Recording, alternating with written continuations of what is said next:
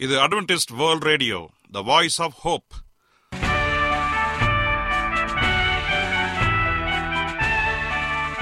வணக்கம்.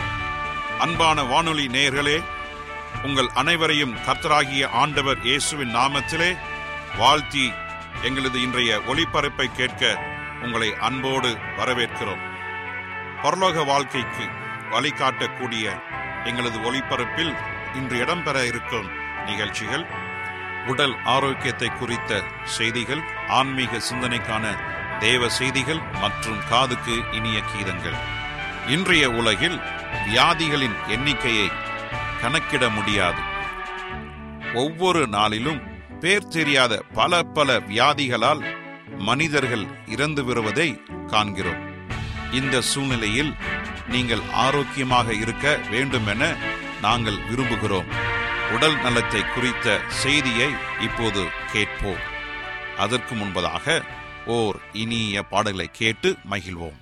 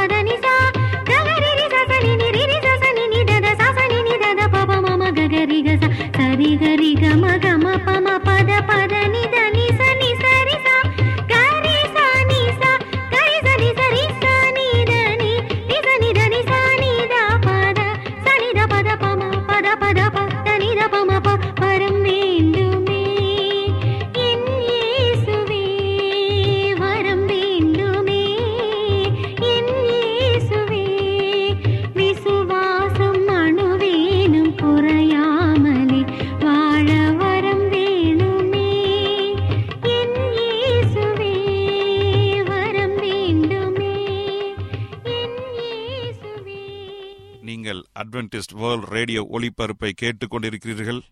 எங்களுடைய முகவரி அட்வென்டிஸ்ட் வேர்ல்ட் ரேடியோ தபால் பெட்டி எண் ஒன்று நான்கு நான்கு ஆறு Salisbury park market yard post Pune நான்கு ஒன்று ஒன்று பூஜ்ஜியம் மூன்று ஏழு மகாராஷ்டிரா இந்தியா. எங்களுடைய இமெயில் முகவரி AWR Tamil at Gmail dot com இப்பொழுதும் நாம் தேவ வசனத்தை தியானிக்கும் வேலைக்குள்ளாக வந்திருக்கிறோம். இன்றைய தேவ செய்தியை சகோதரர் ஜே எஸ் செல்வன் அவர்கள் வழங்க இருக்கிறார் மன்னிக்கும்படி ஒரு ஜெபம். கிறிஸ்துவுக்குள் அன்பான தேவ பிள்ளைகளே உங்கள் அனைவரையும் இந்த அட்வென்டிஸ்ட் உலக வானொலி நிகழ்ச்சியின் வாயிலாக சந்திப்பதிலே மிக்க மகிழ்ச்சி அடைகிறேன். உங்கள் அனைவரையும் ஆண்டவர் இயேசுவின் நாமத்தில் வாழ்த்துகிறேன். நேயர்களே எங்களது அனுதின நிகழ்ச்சிகளை எங்களுடைய இணையதள பக்கத்திலும் கேட்டு மகிழலாம். எங்களுடைய இணையதள முகவரி W W W dot A WR dot ORG அதில் தமிழ் மொழியை தேர்வு செய்து பழைய ஒளிபரப்பையும் கேட்கலாம். அதே போல உங்களிடத்தில் ஸ்மார்ட் போன் இருந்தால் எங்களுடைய வாய்ஸ் ஆப் ஹோப் மற்றும் ஏடபிள்யூஆர் த்ரீ சிக்ஸ்டி என்ற மொபைல் ஆப்புகளை பயன்படுத்தி எங்களுடைய அனைத்து நிகழ்ச்சிகளையும் கேட்டு தெய்வ ஆசீர்வாதத்தை நீங்கள் பெற்றுக்கொள்ளலாம் ஒருவேளை உங்களிடத்தில் ஏதாவது சந்தேகங்கள் கருத்துகள் அல்லது ஜெப விண்ணப்பம் இருந்தால் எங்களோடு தொடர்பு கொள்ளுங்கள். உங்கள் சாட்சிகளையும் எங்களோடு தெரியப்படுத்துங்கள். கர்த்தர் உங்கள் அனைவரையும் ஆசீர்வதிப்பாராக. இப்பொழுது நாம் தெய்வ செய்திக்குள்ளாக கடந்து செல்வோம். இரக்கத்தில் ஐஸ்வர்யமுள்ள நல்ல ஆண்டுவரே இந்த நல்ல வேலைக்காக உமக்கு நன்றி செலுத்துகிறோம். இந்த நாளிலே உம்முடைய வார்த்தைகளை குறித்து தியானிக்கப் போகிறோம். உம்முடைய ஆவியனுடைய உதவி எங்களை வழிநடத்தி நல்ல சத்தியத்தை அறிந்து கொள்ள வழிநடத்தும்படியாய் சேப்புகிறேன் கேட்கிற யாவரையும் ஆசீர்வதிங்க. இயேசுவின் நாமத்தில் கேட்கிறோம். நல்ல பிதாவே. ஆமேன். இன்றைய தியானத்திற்காக நாம் எடுத்துக்கொண்ட ஒரு தலைப்பு மன்னிக்கும்படியான ஒரு ஜெபம். இந்த தலைப்பை கேட்ட மாத்திரத்தில் உங்களுக்கும் எனக்கும் அநேக நினைவுகள் வரலாம். என்னவென்று சொன்னால் நம்முடைய போதகமாரர்கள் நம்முடைய மூப்பர்கள் அநேக முறை இந்த காரியத்தை குறித்து நமக்கு ஆலோசனை வழங்கி இருக்கிறார்கள் ஆம் எனக்கு அன்பானதனுடைய பிள்ளைகளே மன்னிக்கின்ற ஒரு ஜெபம் நம்முடைய வாழ்க்கையில காணப்பட வேண்டும். மன்னிக்கிற குணம் இருந்தால்தான் நம்முடைய ஜெபம் மன்னிக்கப்படுகிற ஒரு ஜெபமாக இருக்கும். எப்படி என்றால் ஒரு கிறிஸ்தவனுடைய குணம் மன்னிக்கின்ற ஒரு குணமாக இருக்க வேண்டும். இன்னைக்கு வருத்தகரமான ஒரு செய்தி என்னவென்று சொன்னால் அநேகர் மன்னிக்கிற குணம் இல்லாமல் காணப்படுகிறார்கள். நான் ஏன் மன்னிக்க வேண்டும்? எதற்காக மன்னிக்க வேண்டும் என்று சொல்லி விவாதித்துக் கொண்டிருக்கிறார்கள்.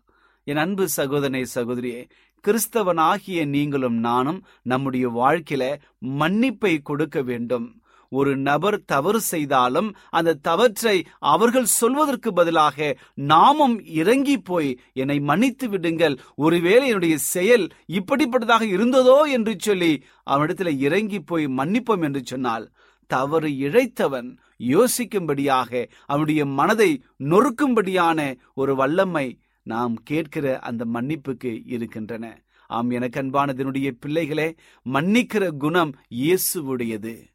அந்த இயேசுவின் குணத்தை நம்முடைய வாழ்க்கையில நீங்களும் நானும் பிரதிபலிக்க வேண்டும் என்பதுதான் கிறிஸ்துவ வாழ்க்கையாக இருக்கிறது. கிறிஸ்தவர்கள் கிறிஸ்துவை உடையவர்கள். எப்படி கிறிஸ்து இந்த உலகத்திலே வாழ்ந்தாரோ அதே போல நம்முடைய வாழ்க்கையும் வைத்து கொள்ள வேண்டும். கிறிஸ்துவை போல நாம் பிரதிபலிக்க வேண்டும். கிறிஸ்துவை தம்முடைய வாழ்க்கையில நாம் சொந்த இரட்சகராக ஏற்றுக்கொண்ட நாம் அவருடைய செயலாக அவருடைய சாயலாக நாம் இருக்க வேண்டும். ஏனென்றால் இந்த உலகத்தில் ஆண்டவர் உண்டாக்கின பொழுது உங்களையும் என்னையும் அவருடைய சாயலாக அவருடைய ரூபத்தின்படி உண்டாக்கப்பட்டதாக ஆதியாகவும் ஒன்று இருபத்தாறு மிக தெளிவாக சொல்கிறது மனிதன் தேவ சாயலாக இருக்கின்றான். அப்படி என்றால் தேவனுடைய குணங்களை பிரதிபலிக்கிறவனாக காணப்பட வேண்டும். தேவனுடைய குணங்கள் என்ன என்பதை குறித்து கடந்த செய்திலை படித்தோம். ஆவியின் கனி அந்த கனியின் அனுபவங்கள் தேவனுடைய குணமாக இருக்கிறது. தேவனுடைய செயல் எப்ப எதையெல்லாம் செய்யுமோ அதையெல்லாம் நம்முடைய வாழ்க்கையில பிரதிபலிக்க வேண்டும்.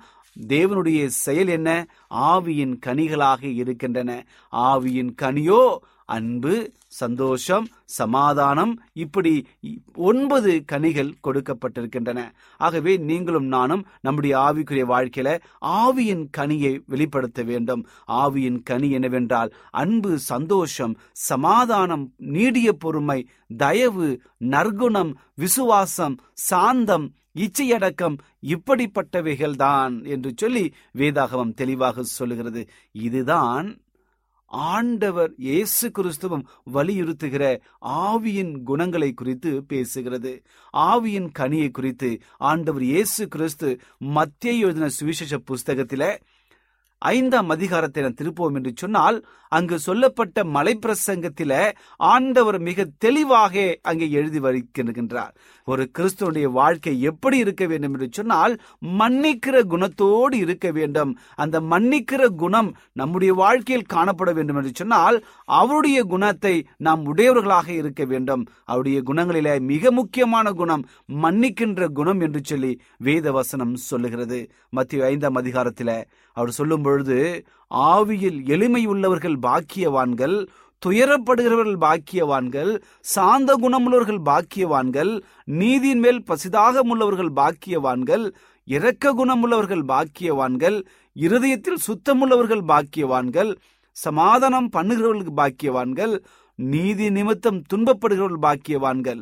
இப்படியாக சொல்லிக்கொண்டே போகிறார். இந்த காரியங்கள் தான் ஆவியின் கனியாக இங்கே கூறப்படுகிறது. ஆவியின் கனி என்ன என்று சொல்லி நாம் பார்த்தோம். அன்பு சந்தோஷம் சமாதானம் என்று சொல்லி. மன்னிக்கின்ற ஒரு குணத்தை இந்த ஆவியின் கனி ஒன்பது குணாதிசயங்களும் வெளிப்படுத்துகிறது. ஆகவே என் அன்பு சகோதரனே சகோதரியே நம்முடைய வாழ்க்கை எப்பொழுதும் மன்னிக்கிற வாழ்க்கையாக இருக்க வேண்டும். அதற்காக நீங்களும் நானும் ஜெபிக்க வேண்டும். ஆண்டவரே எனக்கு மன்னிக்கிற சுபாவத்தை தாருங்க. என்னுடைய வாழ்க்கையில் காணப்படுகிற அசுத்தமான காரியங்களை நீங்களாக்கி என்னை விடுவியுங்கள் என்று சொல்லி நாம் கேட்க வேண்டும். ஏனென்றால் ஆவிக்குரியவன் எல்லாவற்றையும் சோதித்து அதை ஆராய்ந்து நிதானிக்கின்றான் என்று சொல்லி வேதவசனம் நமக்கு சொல்லுகிறது. ஆகவே கர்த்தருக்காக தன்னுடைய ஊழியத்தை செய்ய வேண்டும் கர்த்தருக்காக தன்னுடைய குடும்பத்தை நடத்த வேண்டும் என்று சொல்லி பிரயாசப்பட்டு கொண்டிருக்கிற அன்பு சகோதரனே சகோதரியே உங்கள் வாழ்க்கையில் மன்னிக்கிற குணம் காணப்பட வேண்டும் மன்னிக்கிற ஒரு ஜெபம் காணப்பட வேண்டும்.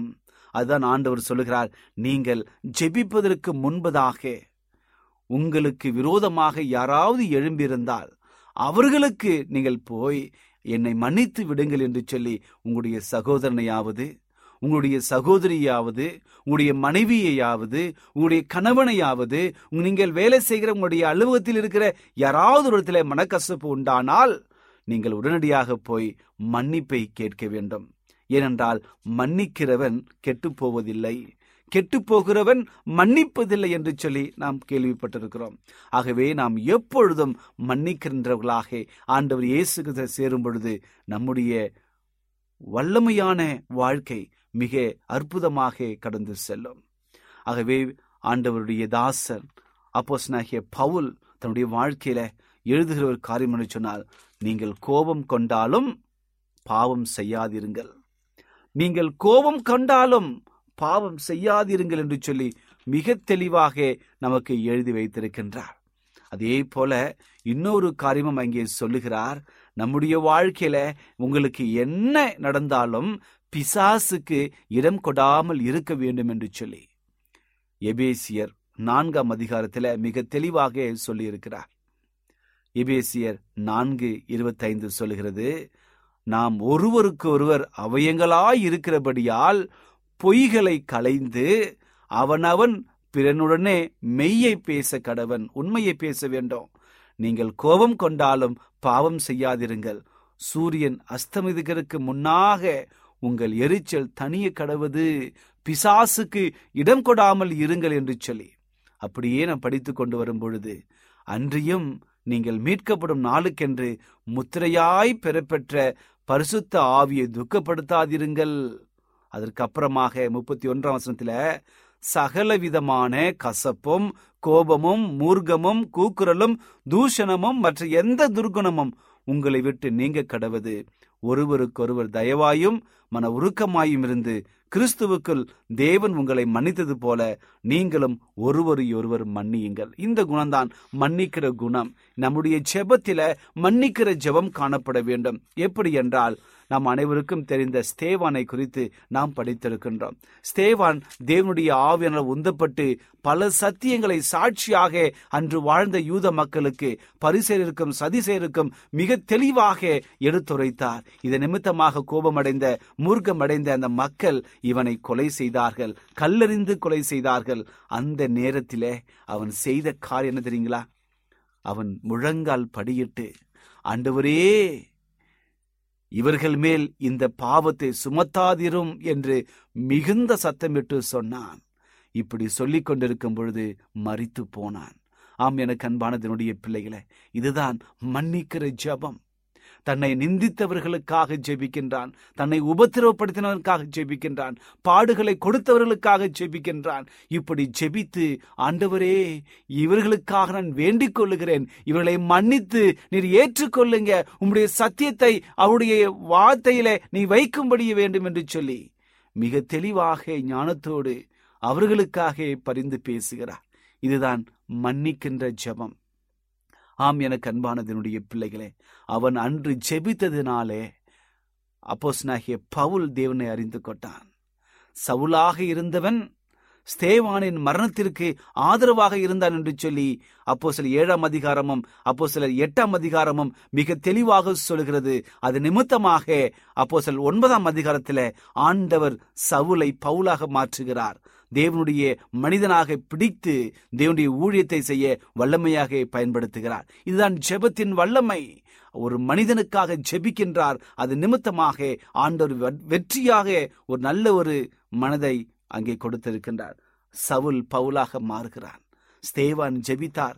அதற்கு பின்னாக வந்த ஒவ்வொரு சீஷர்களும் ஜெபித்தார்கள். இப்படியாக தேவ மனிதனுடைய ஜெபங்களினாலே அங்கே கேட்கப்பட்டு ஒரு வல்லமையான மாற்றம் நிகழ்ந்தது. ஆகவே நம்முடைய வாழ்க்கையிலும் நாம் மற்றவர்களை ஜெபிக்கும் பொழுது மற்றவர்களுக்காக அவள் செய்த பாவங்களை மன்னித்து அவர்களுக்காக நாம் ஜெபிப்போம் என்று சொன்னால் அது மிகவும் வல்லமையுள்ள ஜெபமாக இருக்கிறது. நம்முடைய இரட்சகராகிய ஆண்டவர் இயேசு கிறிஸ்துவும் கூட உண்மையாக உத்தமத்தமாக இந்த உலகத்தில் வாழ்ந்து இறுதியில கல்வாரி சிலுவையில மறிக்கின்ற தருவாயில அவர் சொன்ன ஒரு காரியம் பிதாவே இவர்களை மன்னியுங்கள் என்று சொல்லி மன்னிப்பை கொடுத்திருக்கிறார். தன்னை குத்தினவர்களுக்கு தன்னை துன்பப்படுத்தினவர்களுக்கு உபத்திரப்படுத்தினவர்களுக்கு காரி துப்பினவர்களுக்கு நிந்தை கொடுத்தவர்களுக்காக இவர் மிகவும் பாரத்தோடு ஜெபிக்கின்றார். என் அன்பு சகோதரனை சகோதரியே அப்படி என்றால் அவர்கள் ஜெபித்தார்கள் இன்று நாம் எப்படி ஜெபித்துக் கொண்டிருக்கிறோம்? நம்முடைய ஜெபம் சுயநலமாக இருக்கிறதா? அல்லது மற்றவர்களுக்காக இருக்கிறதா? அந்த மற்றவர்களுக்காக ஜெபிக்கும் பொழுது நாம் மன்னிக்கின்றோமா? சற்று யோசித்து பாருங்கள். கிறிஸ்தவர்கள் எல்லாவற்றையும் ஆசை பாசை எல்லாவற்றையும் சிலுவையிலே அடைந்திருக்கிறார்கள். ஆசையாக இருக்கட்டும் பாசமாக இருக்கட்டும் எல்லாவற்றையும் சிலுவையில் அறைந்திருக்கிறார்கள். நம்முடைய வாழ்க்கை மற்றவர்களுக்காக இருக்க வேண்டும் என்று சொல்லி வேதவசனம் தெளிவாக சொல்லுகிறது. ஆகவே நாம் மற்றவர்களை அன்போடு அரவணைத்து அவர்களை சகித்து கொண்டு மன்னிக்க வேண்டும். மன்னிக்கிற குணத்தை நம்முடைய ஜெபத்திலும் நாம் வெளிப்படுத்த வேண்டும். இதைதான் இயேசு கிறிஸ்து செய்தார். அவருடைய தாசனாகிய ஸ்தேவானும் செய்தார். அதை தொடர்ந்து வந்த ஒவ்வொரு பிள்ளைகளும் செய்தார்கள். இன்று கடைசி காலத்தில் வாழ்ந்து கொண்டிருக்கிற நாம் நம்முடைய வாழ்க்கை தேவனுக்காக நிலைத்திருக்க வேண்டும். அப்படி இருக்கும் என்று சொன்னால் நம்முடைய வாழ்க்கை உண்மையாக சந்தோஷத்தோடும் சமாதானத்தோடும் இருக்கும். அப்படிப்பட்ட ஆசீர்வாதம் உங்களுக்கு வரும்படியாக நான் வாழ்த்துகிறேன். கருத்தர் அனைவரையும் ஆசீர்வதிப்பாராக. ஜெபிப்போமா? இரக்கத்தில் ஐஸ்வர்யமுள்ள நல்ல ஆண்டவரே இந்த நல்ல வேலைக்காக நன்றி செலுத்துகிறோம். இந்த நாளிலே ஜெபிக்குங்கிற எங்கள் ஜெபத்தில மன்னிப்பு காணப்பட வேண்டும் என்ற நல்ல செய்தியை கொடுத்தமைக்காக நன்றி. ஆண்டவரே உம்முடைய தாசர்கள் உம்முடைய வேதாகமத்தை படிக்கும் பொழுது அநேக வல்லமையுள்ள ஒரு வாழ்க்கையை வாழ்ந்து சாட்சியாக எல்லாவற்றையும் சகித்து அநேகரை மன்னித்தார்கள் தகப்பனே. நாங்களும் எங்களுடைய வாழ்க்கையை சாட்சியாக வாழ்ந்து அநேகரை மன்னிக்க எங்களுக்கு உதவி செய்யும்படி ஆய்ச்சேபிக்கிறேன் உம்முடைய குமாரன் இயேசு கிறிஸ்து இந்த உலகத்திலே வாழ்ந்த பொழுது எல்லாவற்றையும் சகித்து எல்லாரையும் மன்னித்தார் தகப்பனே. அதே போலுடைய தாசனாகிய ஸ்தேவானும் நல்ல அற்புதமான வாழ்க்கையை வாழ்த்து அநேகரை மன்னித்து இந்த உலகத்தை விட்டு கடந்து சென்றார். ஆண்டவரே கடைசி காலத்தில் வாழ்ந்து கொண்டிருக்கிற நாம் எங்களுடைய வாழ்க்கையில மன்னிக்கிற குணத்தோடு காணப்பட நீர் வழிநடத்தும்படியாய் செபிக்கிறேன் மன்னிக்கிறவன் எதையும் இழக்க மாட்டான் என்று சொல்லி நாங்கள் விசுவாசிக்கிறோம் தகப்பனே. அண்டவரே நாங்கள் விட்டு கொடுக்கிற ஒரு மனப்பான்மையை தாருங்க. எங்களை ஒப்பு கொடுக்கிறோம். எங்களை வழிநடத்துங்க. எங்களுடைய குறைகள் அனைத்தையும் நன்மையாக மாற்ற முடியாய் செபிக்கிறேன் இந்த செய்தியை கேட்டுக்கொண்டிருக்கிற ஒவ்வொரு அன்பான சகோதரனையும் சகோதரியும் ஆசீர்வதிங்க. உடைய வாழ்க்கையில் காணப்படுகிற எல்லா பலவீனங்களையும் நல்ல சுகத்தோடும் பலத்தோடும் நீங்கள் மாற்றும்படியாய் செபிக்கிறேன் எல்லாரையும் நீங்கள் ஆசீர்வதிங்க. ஒருவேளை யாராவது பலவீனத்தோடு மன பாரத்தோடு கஷ்டத்தோடு பலவிதமான நோய்களோடு இருப்பார்கள் சொன்னால் இந்த நேரத்தில் அவர்களுக்காக நாங்கள் ஜெபிக்கிறோம் நீங்கள் இடைப்படுங்க. அன்றுவரே உம்முடைய வல்லமையை அவர்கள் அறிந்து கொண்டு சாட்சியாக எழும்ப நீ கிருபையாயிருக்கும்படியாய் ஜெபிக்கிறேன். துதி கன மகிமை எல்லாம் உமக்கே செலுத்துகிறோம். இயேசுவின் நாமத்தில் கேட்கிறோம். நல்ல பிதாவே. ஆமென்.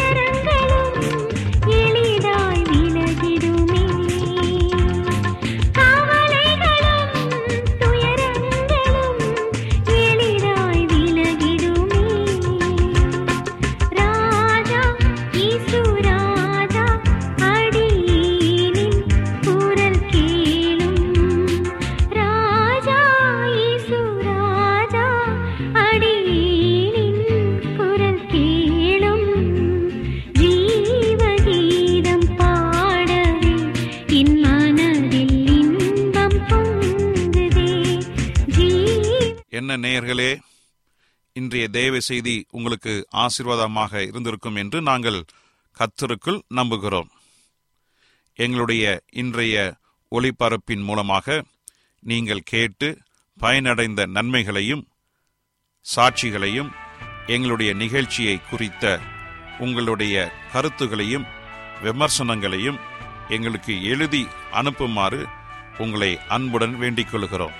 எங்களுடைய முகவரி அட்வென்டிஸ்ட் வேர்ல்ட் ரேடியோ தபால் பெட்டி எண் ஒன்று நான்கு நான்கு ஆறு Salisbury park market yard post Pune நான்கு ஒன்று ஒன்று பூஜ்ஜியம் மூன்று ஏழு மகாராஷ்டிரா இந்தியா.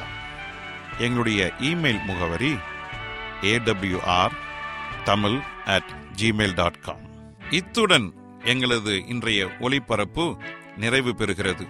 மீண்டும் நாளைய தினம் இதே அலைவரிசையில் அரை மணி நேரம் முன்மதாக சந்திப்போம்.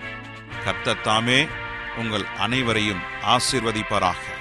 உங்களிடமிருந்து விடை பெறுவது ஆர். விக்டர் செல்வன்